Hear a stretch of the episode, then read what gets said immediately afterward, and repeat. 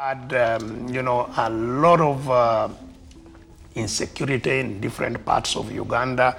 Uh, just last year, there was massacre of hundreds of people in western Uganda in the area called Kasese.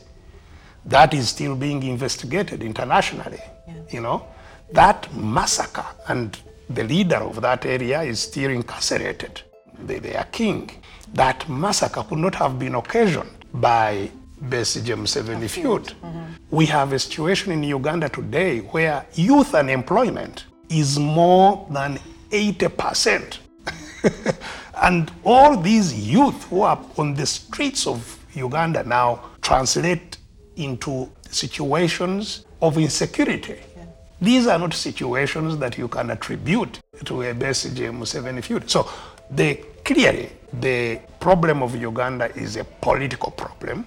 And my engagement in it, right from the word go, has been as a result of seeking to influence the direction of how that problem is resolved. I did not set out to be a politician, I set out to be a medical doctor. I was arrested, tortured, nearly killed, simply because I supported Mr. Museveni in the 1980 elections. So, yes, there is a lot of propaganda that sometimes uh, tries to divert or distort the contradiction that we have in the country.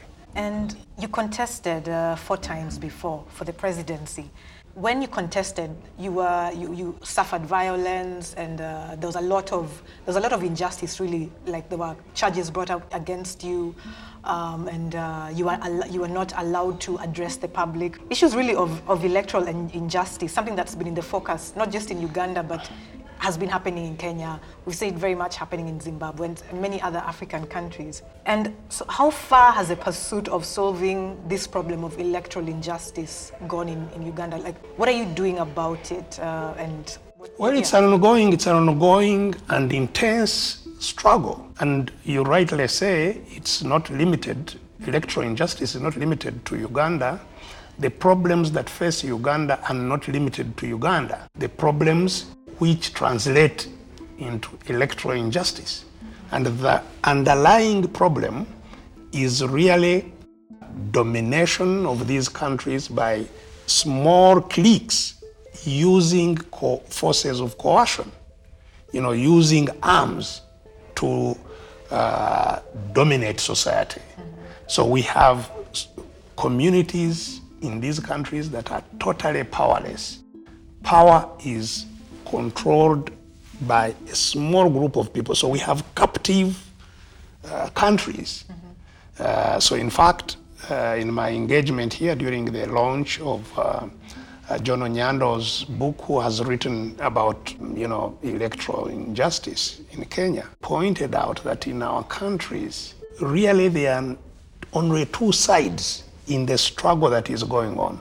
Sometimes the manifestation of political parties as we see them causes distortion and confusion as if we have a multi-party dispensation, as if there is some kind of a functioning democracy, and um, that there is contestation of ideas on how best to manage uh, the, the, the, the, the, uh, the governments.